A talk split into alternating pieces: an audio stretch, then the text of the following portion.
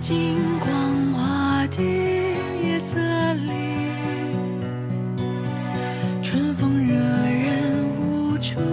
是闲笔。 And all that's past off dark and bright,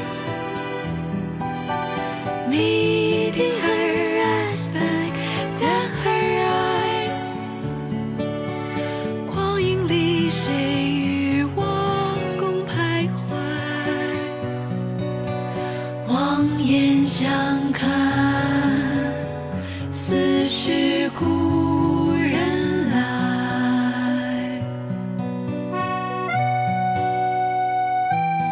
Hello， 大家好，本期又是我们的特别节目。去年10月左右呢，我们录了一期乌镇戏剧节的特刊，这次又邀请到了雅琪，我们来做一次回顾第9届乌镇戏剧节的特刊。大家好，我是雅琪，很高兴又来潇潇的播客做客。本来呢，去年如果大家还记得的话，我们有一共是3个人一起录的，还有阿牛。但是为什么阿牛缺席了这一期的录制呢？因为他在北京阳啦。然后我们从今天早上开始试图叫醒他，但是他还一直没有回我们的微信。应该今天是他阳的第1天吧，大概率。对，希望他早日康复。那我们就话不多说，正式开始。我们要先从这个我和雅琪去第9届乌镇戏剧节的这个一路的经历开始说起。本来呢，因为如果大家了解的话，其实今年的乌镇戏剧节它对于这个前去观剧的这个防疫政策非常的严苛。比如说上海，它就要求在无风险区进行3天3检，并且要有省内的这个24小时的记录才可以进这个乌镇的景区。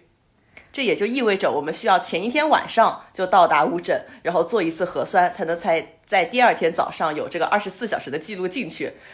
而且恰巧的是，我们去的那一周乌镇的天气非常的差，它会连日下暴雨，而且气温会骤降。所以出于这2点原因，雅琪一直在犹豫要不要去，并且经过了一番非常激烈的思想斗争，数次觉得自己要放弃。其实我是有做出直接的行动的，因为毕竟我都已经找大麦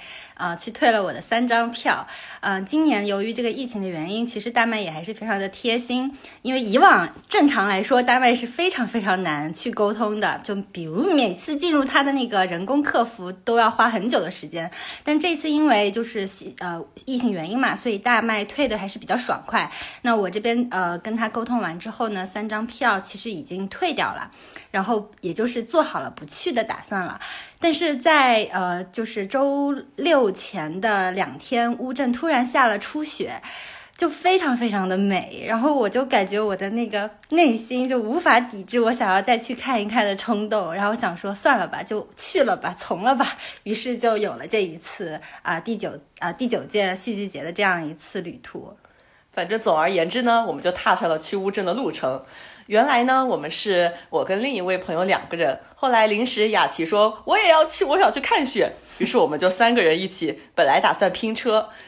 本来呢这辆车是一共5个人，结果在出发的前一天突然间其他人都放了鸽子。所以最后就临时加上了雅琪的位子，我们3个人加上这个司机小哥哥，这个4个人就一起开往了乌镇。这里有一个插曲一定要和大家说一下，我们走的是我们的那个高速其实是在苏州下高速的，但是呢我们当晚下高速的时候，我们知道他还在江苏，我们说我们要去浙江，要去嘉兴和乌镇那边。这个高速的人还是比较通情达理的，让我们登记了之后就放我们下了高速。但是在第2天，也就是周6当天，我们才从群里面的很多群友的聊天记录知道，很多人在那条高速其实是被劝返了的。就是当时浙江可能那个疫情也比较严重，然后江苏的那个下高速的口就直接说你们不可能过去的，他不会放你们进去的，就劝返了很多很多人。所以我们算是在前一天晚上，可能因为太晚了，可能那个高速的小哥也不是很爱搭理我们，所以就迅速的下了高速到达了乌镇。到达乌镇呢，当晚我们就3个人决定先出去吃了个夜宵。这个夜宵呢，我们百度了一家差不多距离的一个比较近的烧烤店。去第1家烧烤店的时候，烧烤店的老板摇了摇手，说他们没菜了，还是关门了。反正意思是对，意思是他们关门了。于是我们就走去了第二家烧烤店。第二家烧烤店这个老板真的是太热情了，无论我们聊什么，他都觉得在说他。我们说上次吃了一个什么什么什么什么东西好吃，他就会过来说哪个好吃哪个好吃，生怕我们吃的不开心。对，老板娘非常热情，然后就是感觉一直在听我们是不是有对他有什么不满意或者之类的。好，那我们就进入正题。雅琪，如果让你用一个词来形容这一趟的乌镇戏剧节之行，你会用什么词呢？毕竟也没有看到雪，还淋了2天雨。温馨。因为虽然这个天气丝毫不搭嘎，然后呢这个戏好像也不是多么的温馨，但我觉得主要可能还是自己的一个心境吧。因为这个是我第6次来参加乌镇戏剧节，就7年6次，确实就是会对我来说乌镇有不一样的意义。就每一年回来就会像是给自己的身心有了一个休息的这样一个机会。然后呢你走在熟悉的这个街道上，然后包括曾经去住过吃过的民宿，包括很热情的这种老板还有当地的这些游人吧，我觉得就是会感觉很温馨很温暖然后也确实就是会让自己觉得每一年还是要会继续来。那你觉得这次跟往年有什么最大的不同吗？因为其实我们往年其实主要是在乌镇西栅里面逛，因为我们剧安排的也比较充实然后我们会有很多在里面吃吃逛逛的时间。但是这次我们其实是出去到了北栅，比如说集市，还有看了很多的展览，其实我们的行程上会更丰富一点。是，我觉得今年其实有几个不同，一个是人真的少，就是我从来没有见过这么空旷和寂寥的乌镇，就是真的是7年里面从来没有过的，就确实没有游客了。那可能来到乌镇这个时候的真的都是就铁杆粉吧。然后这是第一点。然后第二点，我觉得就是今年的节目的类型会很多，因为以往可能主要还是以戏剧节然后各种剧目为主，然后可能穿插着比如说小镇对话或者这个那个青年竞演，还有包括这个游行之类的。但是今年在北栅还有东栅也都安排了不同的活动，包括我们去了是北栅的那个是什么集市，就有很多戏剧集市戏剧集市有很多小吃，然后包括在旁边的那个图书馆也有专门安排像那个白日朗读会，还有夜读会，然后那个另外还有在这个它那个应该是叫什么私场粮仓跟私场，对，它都有安排就是合作的一些展览，就是可能会比本身的戏剧节的这个范围要更加的宽广一点。然后我觉得就是对于不同类型的游客或者是第一次来戏剧节的游客，其实会更好的有一个就是融入的这样一个机会，而不是说只是有戏剧节就可能会有点单调。就感觉是在戏剧的基础上更融合了艺术的广义的东西，对，包含了我们看的展览，还有一些比如说香水，然后像比如说还有一些艺术装置类似的，就是它会更广义的去涵盖艺术的品种。是的，它今年跟 UCCA 是有一个合作的展览。然后除此之外，我这一次也还在其中有一个非常非常喜欢的，这个是之前在上影节去邀请过的一个纪录片叫做 In Praise of Nothing 赞美虚无。这个是一个就是大概是历时8年拍摄的一个62位摄影师一起共同完成的一个纪录片，然后就是有很多很多不同的小片段组成。然后我是突然看到这个摄影展，我在前面就看纪录片，大概也有站15分钟半个小时左右，就确实很吸引我。然后这个也是今年就是可能以往不会有的一个形式。大家如果感兴趣的话，也可以去网上找一找资源。就虽然我是 get 不来了，但是我能看出来雅琪真的非常的喜欢对，然后其实还可以搜到他的那个就是剧本，它是有一个专门的 PDF， 然后我觉得确实还蛮不错的，人家在豆瓣上的评分很高，好吗？好的，这个如果我们等一下也可以把那个剧本或者什么的链接发到这个文字的这个里面，大家如果感兴趣的话，可以去网上搜索一下。好的呢。那如果回到这个戏剧这个主题呢，我们就一定要聊聊我们这个重头戏还是在西栅的这个2天的这个这个经历吧，因为我们其实是在闭幕这一周来的，它一共是2周，我们其实往年更多的会在开幕那一周去，但是因为今年呢，我们实在是不想看孟京辉，所以我们还是选择了在第2周到达这个乌镇，并且选择了李建军的《大师和玛格丽特》。这个《大师和玛格丽特》我们看的是周6晚上那一场，是听群内的群友反馈说周5晚上，因为其实是他们的第一场演出，那一场其实集合了很多的明星，我觉得我就没有这种明星的这种雷达，是你的人品问题、就是、是的，我选的每一场剧都没有什么明星跟我一起看。我看他们说周日的下午那场就是应该是最后一场，也是有很多就是在现场碰到各种各样的，就唯独只有我们啥也没有。是的，包括我们走在路上，除了遇到一个迎面走来的陈明昊我们还忙着吃萝卜丝饼没有认出来他以外，其他在路上我们其实也没有见到明星。就这一次其实因为今年戏剧节跟那个杜可风有联合搞一个叫做5周就嘉年华的特别企划，就是叫做我暗恋你桃花源，就是一个跨界纪录片，所以今年杜可风其实在全程都在戏剧节里，所以很多人会偶遇到他，包括跟他合照，甚至杜可风老爷子也非常可爱，会给你指导说，哎，你这个逆光怎么拍，然后这个要怎么摆，就是非常和蔼可亲的一个老人。然后我这次去也非常非常想说，如果有机会能在就是河边能碰到啊之类的，然而完全没有。然后我一路都非常沮丧，我一直说杜可风你在哪里？但是就是碰不到。然后我们在周6晚上正在看大师的时候，我就看群里有人说。碰到杜可风了，大概是晚上7:30什么的，就我们确实没有这个缘分。怪我不怪你们，主要是怪我。那我们就先来聊一下我们这个看的这个李建军的《大师和玛格丽特》。这个《大师和玛格丽特》的剧目其实是我选的，怪我。因为李建军其实在过往2年期间，他在这个戏剧方面的评价其实非常高的，包括他上一届跟上上一届他带到乌镇戏剧节的剧目也非常的饱受好评，包括他的事业在旦夕之间，最近其实也是在上海进行一个巡演，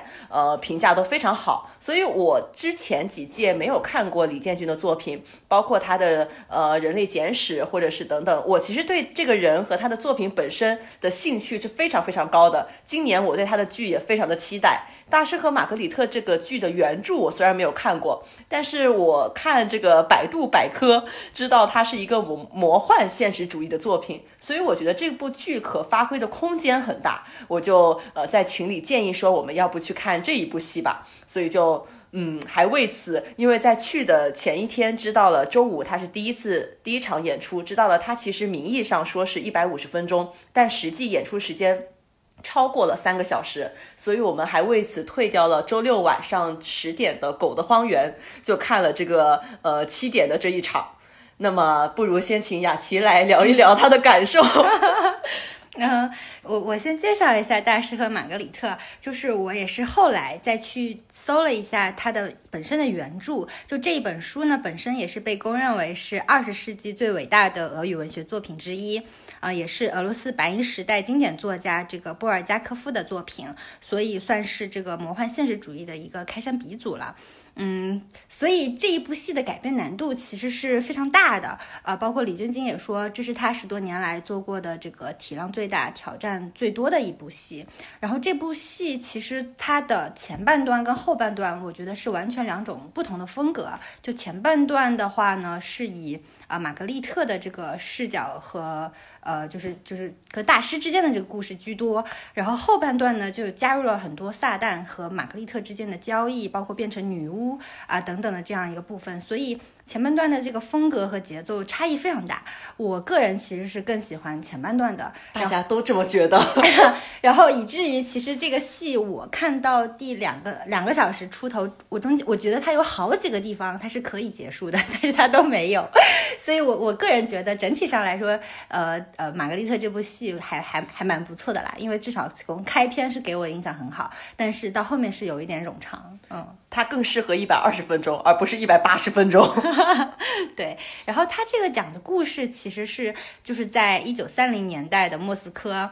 就是这个年代有很多的秘密警察啊，这个变异人、告密者，整个莫斯科是这样的一个氛围。那么有一位被称作大师的这个作家，然后他和他的情人玛格丽特，他们想要在就是一起策划在一天晚上逃出莫斯科。然而在这一天晚上，就是他们都失踪了，就是大师失踪了，所以玛格丽特就在找大师。然后那么这个时候有一个魔鬼撒旦来到这个莫斯科，然后玛格丽特就跟他进行交易，然后去救出大师，然后最后一起飞向理想之国。就是这个结尾是一个，应该说是一个和吧，就是算是就是他们有点类似于神话性质的，对对对，就是他们一起奔向了，虽然都死了，对，就是其实是都死了，但是是找一起，就是最后能够重新聚到一起，然后一起奔向了这个天国。没有，原著里面他们没有死，他们就是一起奔向了理想之国。OK， 它是一个魔幻主义作品。好的，就是这个是大概故事的一个大概的一个背景。然后同时呢，这个大师在失踪过程中，他其实是被关到了这个精神病院。就是当时这一定程度上是批判当时的现实嘛，就是当时这个精神病院里其实聚集了很多不是精神病的人，比如说他们是说莫斯科不能有流浪汉，所以他们就把所有流浪汉，就是已经没有办法确认身份的人都关到了精神病院。就其实这个精神病院算是一个关着比如说社会上的他们认为的杂类，不适合当时的社会，被当时的统治阶层所不愿意接纳的这么一群人，其实是正常人，但是是被借由一些借口关到了这个精神病院里。所以另一条线是玛格丽特在找大师，另一条线就是这个大师在精神病院里面，他比如说和这些病友们的互动，病友们的故事，以及大师在中间的故事等等，它其实是双线并行的一种格式。那雅琪可以先来聊一聊为什么你会喜欢这部剧的前半部分，就在他的这个表现形式和或者说这个故事内容上，是哪一点吸引了你？我觉得其中有一个很戳我的地方是，这一次在现场它是有以这个大屏转播的这样的直播的这样一个形式，就是比如说我们在舞台上是玛格丽特跟大师在演，然后同时有一个大屏在实时的就是转他们直播这一部分的表演形式。然后在这中间呢，玛格丽特它是会有直接就是它就是双目和摄像头之间的这样一个交汇，就仿佛在跟观众对话，然后就是类似于在这个情绪和故事中突然抽离出来，然后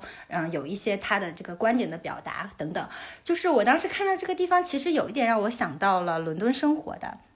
就是伦敦生活呢也是我很喜欢一部英剧，然后他的那个编剧跟导演就是非编嘛，然后他其实当中也有一个形式，就是他在演的过程中会突然抽离出来，然后会和观众类似于有一个交互，就是这种形式让我当时就想到这儿。然后我觉得这个是非常的非常独特的一个地方。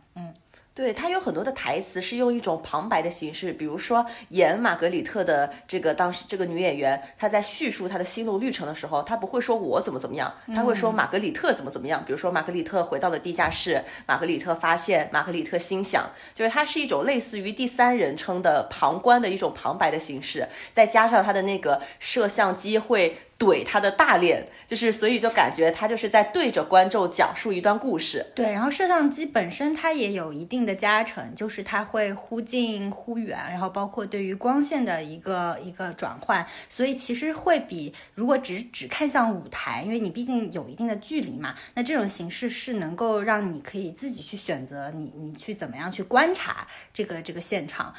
然后另外就是刚刚说到的，就是它跟观众之间的这个交互感，我觉得是更强。对，李建军其实在前几年的这个剧目中，他对这种现实和虚幻，或者说这个摄影和舞台表现的这样一种手法，他已经做了很多的探索。比如说他之前的世界在旦夕之间，它其实就是用了一种绿幕的这种展现形式，但我觉得它跟就是它的创新是结合它的内容的，就是它会和内容呼应的非常好，它不是一个让观众会觉得很累赘的一个创新，就是纯为创新而创新的一种方式。像它的这个摄像机，我怀疑你在内涵孟京辉是吗？就像这个摄影机，它其实拍照，它舞台当中营造出来的那种昏黄的灯光的色调，其实是很切合他们地下室的这样一个氛围，还有他们在寻找，在不断的去，有一种让我感觉会有一种迷宫的这种感觉，就其实我觉得它是很切合它的表现的内容的。是的，但是这个到了下半段也有点大可不必就比如用的那个镜子，然后那个就有很多的这种设计，就有一点累赘了。对，包括舞台上还下雨了，就是舞台上淋了一场雨，然后观众这个演员们就冒着雨出来说一些台词，然后最后还会有很多工作人员在上面扫水，包括后面玛格丽特大段的心理独白，是她站在一个化妆台上，那个化妆台周围有很多的就周围有一圈灯泡的那种大镜子，化妆镜，然后他就站在化妆台，有一个人就推着那个化妆台旋转，他就在那个化妆台上边旋转边心理独白，可能说了有几十分钟。对，我中间就是我们最后结束走出去的时候，我还听见有人在吐槽说，哎呀，那个镜子把我闪得太难受了，就这个是大可不必的。但是他还有一个地方，你这样一说我想起来，就是你记不记得总督就是叫比丢对吗？就是他不是在讲他的那个有一段故事的时候，就是会背后放着他的那个一段小视频啊，对啊，就是说类似于总督，哎，是穿上了宇航服嘛，然后、对，然后那个后背就放着他穿上了宇航服，然后在那个乌镇的外面跟游人怎么样打招呼什么的，就是他这边台词在念的是剧本里的，就是这些故事，但是那边大幕上放着是他跟现实中融合的一个小影片，但是又是黑白的形式，就非常的诙谐。然后那个我觉得这个形式也特别有意思，对，很荒诞。对的，总督飞上月球，然后又飞到了乌镇，你会看出他在这个乌镇大街小巷穿梭的那个影像，还有包括流浪汉的那个生平，因为流浪汉本身是这个莫斯科作协的一个非常这个有名的一个年轻人，也饱受这个大家的就是看好，觉得他以后会是一个新星，但是他就是在一天晚上，因为一些种种原因，这个细节就不多说了，种种原因他就成了一个流浪汉，丢失了他所有的证件，所以他就关到了这个精神病院里。但是他在描述自己故事的时候，这个屏幕上会放着他的这个生平，就是模仿现在的这种人物传记的形式，比如什么20多岁，然后就是意气风发，然后成为了最年轻的作协的一个类似于作家，就放着他的照片，这个演员本人的照片，底下会有一行字，比如说描述什么什么他第一次接受采访整个过程就是既荒诞又让人觉得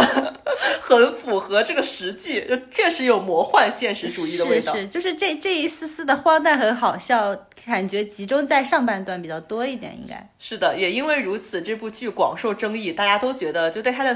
评价很两极分化，有些人就觉得它很好，有些人觉得简直是浪费了这3个小时。但我们总体看下来的感觉还是觉得，就前2个小时其实是挺好的，蛮值得的、后1个小时可以先走了不如去看狗的荒原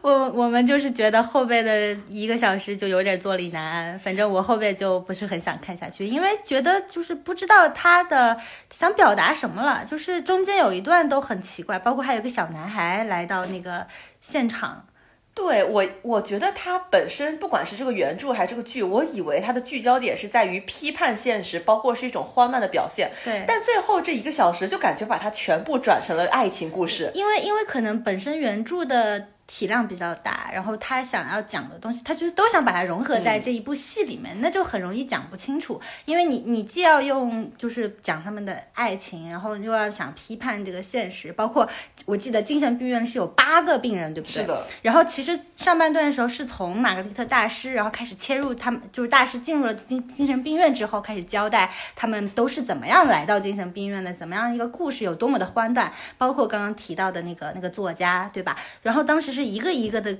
个的往后讲的时候，我当时有点着急，我想说不会要把8位这个精神病人一个一个都要交代清楚吧，就是确实也交代不完呀。所以就是他如果想要在3个小时，就本身可能就150分钟融合这么多，还是很大难度。有道理。反正给我的感觉就是他其实最后把他的利益反而缩小了，就感觉归结成了一个爱情故事，而且这个爱情故事还让我觉得有点莫名其妙就确实就可结束的地方很多，不如就在那些可结束的地方结束掉最好。对，但是我看了几个乌镇戏剧节的那个戏友啊，评价还行，然后甚至去追了一追原著。但我觉得其实今年因为疫情嘛，就现在我们录这期节目的时候已经放开了，但是其实这个疫情对这个乌镇戏剧节影响还是蛮大的，包括它很多国外的剧团没有办法来。其实尤其是今年我能感觉到很多剧目其实是平常就是在全国巡演的，像比如说包括这个第七天，包括他所像双屏记等等，他其实已经在全国有了很广泛的一个巡演，所以这次其实对坦白来说对我本人的吸引力没有那么的大，因为我觉得可看的机会太多了。是，今年其实包括去年是春市，然后今年双屏记，包括这个，反正青衣好像是今年在这边第一次吧。就总之就是选择的余地比较少，而且没有太多的就是你会很有冲动去看到国外的大型的这种剧。所以确实疫情对于整个就是戏剧节啊，包括整个这个话剧的影响都还是挺大的。现在如果放开的话，应该明年会非常的精彩。本来在录这期节目之前呢，我们是想讨论一下这个疫情对话剧这个表现形式的影响，或者是对这个话剧行业的影响，但是奈何在我们终于凑齐想要录制的时候，这个政策突然放开了，热点没有赶上。因为我觉得可能出于这个话剧这个表现形式的影响，大家其实它不像电影电视剧一样，像之前双屏记在 B 站不是进行了就是经常的几轮的这种巡演，但是这次它一播出还是有很多人会选择现场去观看，包括它的票也很难抢，是因为我觉得确实你在那个现场和当下去感受演员们的这个表演张力，就是这个戏剧本身的魅力，所以它是没有办法通过荧幕转播啊等等去实现的。所以这种面对面的表现形式就很受这种像疫情啊这种影响，就是决定了你能不能在当下去进行一个直观的感受。是，你在疫情期间，或者说从去年到今年中间，有看过什么剧吗？我认真的思考了一下，可能还真没有看过什么。我其实这一年都没有看什么，直到今年应该大概9月份的时候看了一部《枕头人》，也是另外一位朋友强烈推荐。但是我去看的那天晚上呢，刚好是其中一位主演是因为疫情原因吧，就是被封了还是怎样，就是来不了，所以是临时找了一位替补演员去演的那位主角，然后就说可能会影响到他的那个表达，所以导致了我对这部戏的评价没有那么高，然后我不知道是不是这个原因啊，但枕头人总体而言我是有点失望的，可能是预期过高。就我觉得他其实是有很多是讲暗黑童话嘛，然后也是一个一个的故事组成的，但是怎么说呢，就是确实我在看的时候我都能猜到他这个故事的一个走向啊，包括会是怎么样的一个结局，所以坦白来说，如果他的表现形式也没有那么吸引我的话，我就会觉得他就不是一个说值得分那么高的一部戏。我之前在去年年底的时候去看了一场那个中文版的《罗密欧与朱丽叶》，就是阿云嘎演出的那一版。哎，我好像也看了。我其实挺喜欢那部剧的，因为那部剧其实大家演的都还不错，然后包括我觉得它有些中文歌词其实也不错，包括我在那一个第一次 get 到了阿云嘎，我觉得他这个唱歌还行，就是确实能感觉到他跟其他演员是有一些差别的，就大家都很好，但是可能他因为他习惯了上一些比如说综艺或者一些大型的舞台，他可能这种对于这种话筒以及这个就是现场这种表演的这个张力可能会更自如一点，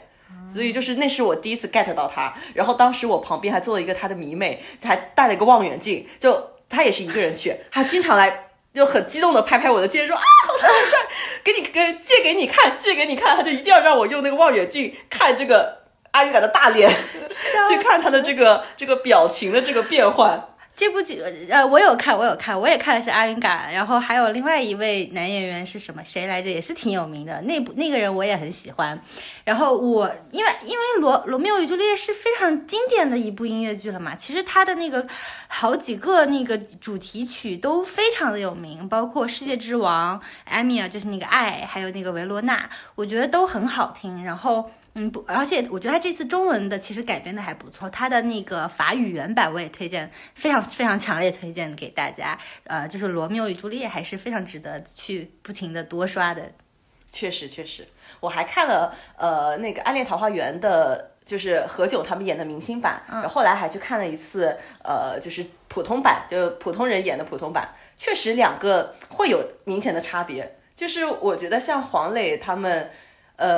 确实啊会更自如一点。哎呀，说到这两天开了那个如梦之梦，你知道吗？我知道，我不想知道，买不起。就是这一次是倪妮跟文章主演，然后我当时看到的时候应该是5号刚开票嘛，然后我就特别激动，而且真的还有票，我就发给潇潇，潇潇说我们去吧。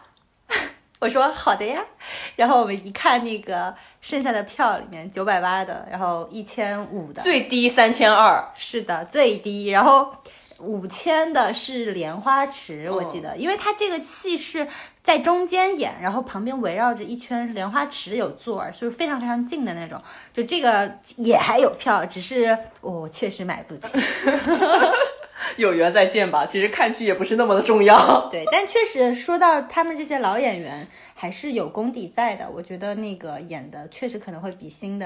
生演员要好很多。对，包括台词啊什么，因为我觉得它跟电视电影不太像的一点是，像电视剧跟电影，因为它的摄像机会聚焦在某一个画面和平面身上，但是话剧的其实你只要站在台上就可能会有人注意到你，所以你只要站在台上你就必须要沉浸在那个表演的这个氛围里，然后你哪怕一个细微的动作可能都是和这个其他的这个主线剧情相呼应的，所以我觉得这个才是最有意思的地方，我可以看这个舞台上的任何一个细节。是的，如梦之梦等到几年之后吧。等到他们都过气了是吗？粉丝不要来打我，他们不会过气，我只是口嗨一下。然后我们其实今年还在戏剧节有看过几个嘉年华的小作品。对，因为我觉得今年我们整体可能因为人没有那么多，所以它给人的这个感觉没有那么的压抑和急迫，我们其实这个心态也平和了很多，更多可能是一种比较随性，就走到哪儿看到哪儿的心态，毕竟还下着大雨呢，主要是为了吃。对。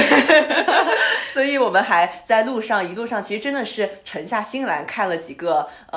像比如说嘉年华的演出，我们也有遇到非常喜欢的。对，一个是叫做我们都是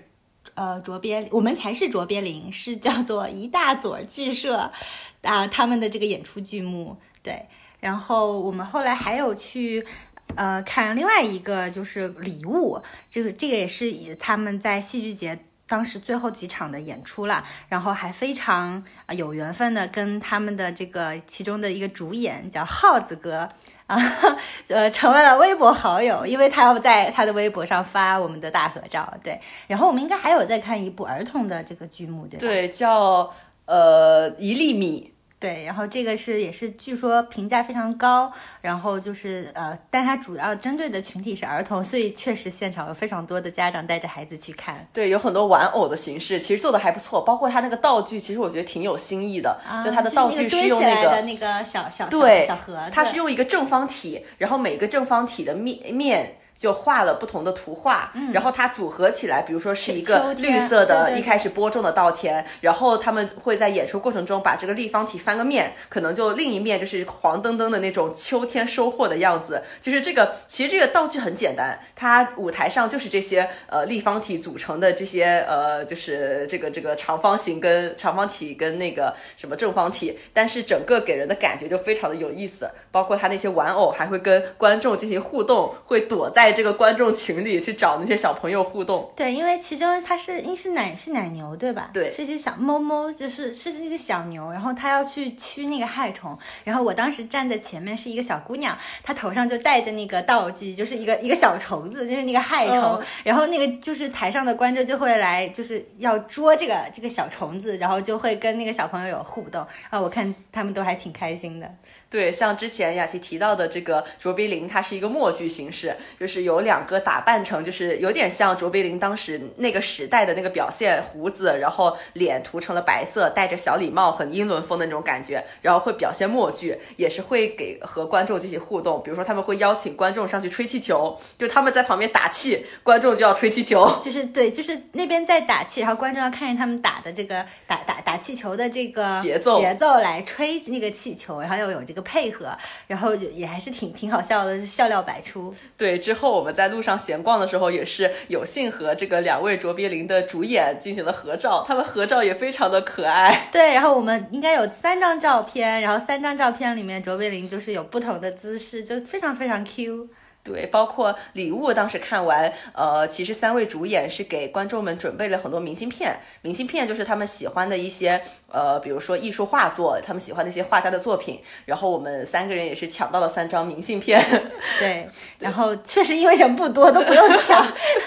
然后主唱直接说，哎，你要不要我给你一张，我说好的呀。合照雅琪还抢到了 C 位。对，我们最后要合照的时候，因为我当时是跟另外我们的小伙伴，我是在相当于他们表演的那个场地的后方，然后潇潇是在前面，相当于是正面在看他们的，所以最后合照的时候，因为就他们要走到前面去嘛，那我们其实相当于直接就在第一排了嘛，所以就很自然而然的我就站在了后来主创的那个就是第一排的 C 位啊。这里就不得不提和社牛去戏剧节是一个什么样的体验了，就是一路上就是你见到他们就是啊，我们可以和你们合照吗？真的很喜欢。然后别人发明信片，我们说啊，我要，我很喜欢，可以给我一张吗？然后当时拍合照的时候也是，因为可能这个剧社这个可能才刚开始，微博好友也不是很多，也没有那种主动宣传的意识。他们拍完合照之后，有观众问我们可以怎么拿到这个合照吗？然后这个耗子哥就当时有一点支支吾吾，他没有想到很好的方式，我们就会大喊发微博。然后果然就是然后当时他跟我们现场说他的微博名叫什么，去搜嘛。我的天，我搜进去他才八十位粉丝左右吧，就比我的粉丝还少。然后特别可爱的是，他最后发微博的时候，他的配文是感恩戏剧节让我怒涨8位粉丝。挺可爱的。然后包括我们去逛这个北栅集市，我们是看到那个也是网上备受好评的一个牛杂店，一个糟粕醋牛杂，然后我们就很想去吃那个牛杂，但我们去到这个牛杂摊位的时候，其实老板他是有事离开了，所以我们在这个摊位前等了一会儿，然后这个老板终于回来的时候，我们就说啊，老板等了你好久，我们一直在这里等好久了啊，你好帅呀，啊，这个牛杂看起来好好吃。老板说啊，夸得我都不好意思了，要不送你们1颗牛肉丸吧。然后我们就说我们3个人送1颗怎么够呢，要不送3颗吧。老板说好的。对，老板特别特别帅。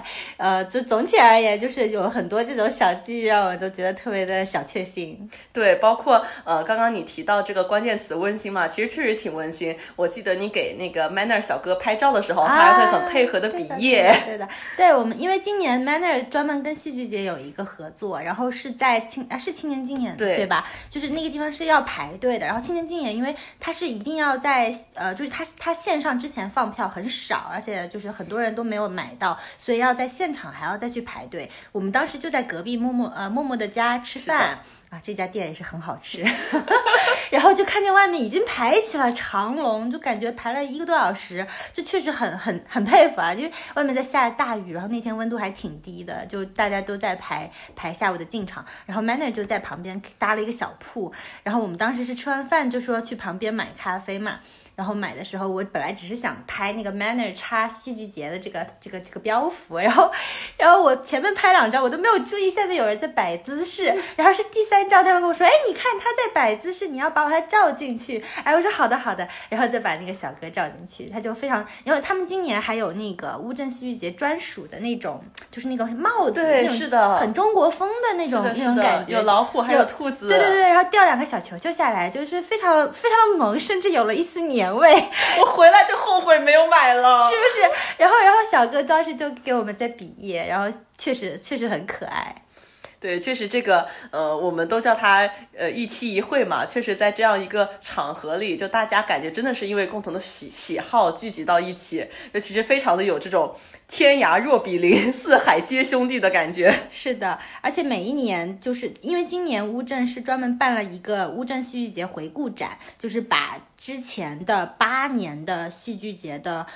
就是那个标幅，就是海报、大海报、官方海报以及中间展出的那些剧目，它都做了一个汇总，然后专门办了一次展览。然后因为今年第9届没有在展览里，明年是第10届嘛，所以也是意义非常重大，包括主办方也说在明年第10年一定会大办特办，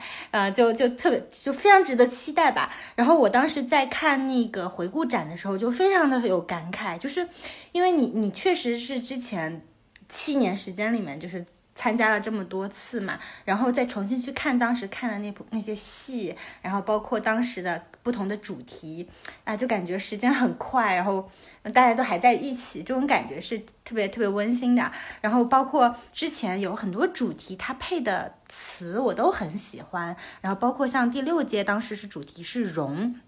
然后它底下的配词就是《说文解字》的内容嘛，就是容是圣也，然后就说容是一种心境，包括善于手中，虚空能容啊，容是一种胸怀，海纳百川，永容乃大，容是一种态度，博采众长，兼容并蓄啊，这个是第6届的一个主题。然后我还特别特别喜欢那个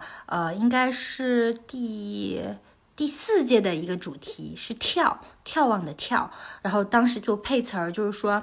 眺是一种魄力啊，勇于突破，敢于挑战；眺是一种格局，开放包容，多元并存。就是我感觉戏剧节它每一年的这个字的选择也都是非常有讲究的。然后其实不管是哪一届，我感觉乌镇戏剧节它想给大家传达的都是一种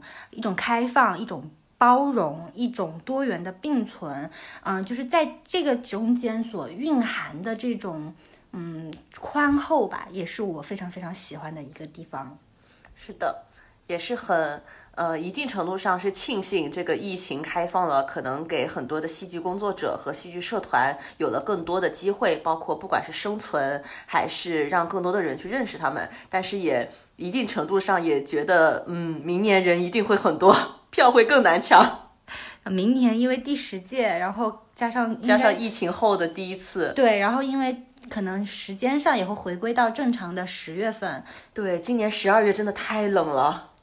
是的，今年这个天气非常的不好，但其实在我们去之前和去之后天气都挺好的，就我们去的那个周末不好。那怎么办？怪我可不就是呢，就我们赶到了最最差的2天吧。对，那也是非常期待明年，希望明年我们还能再相约乌镇，也希望明年能和大家一起在乌镇聚起来。好，那我们本期节目差不多就到这里啦，谢谢大家，拜拜，拜拜。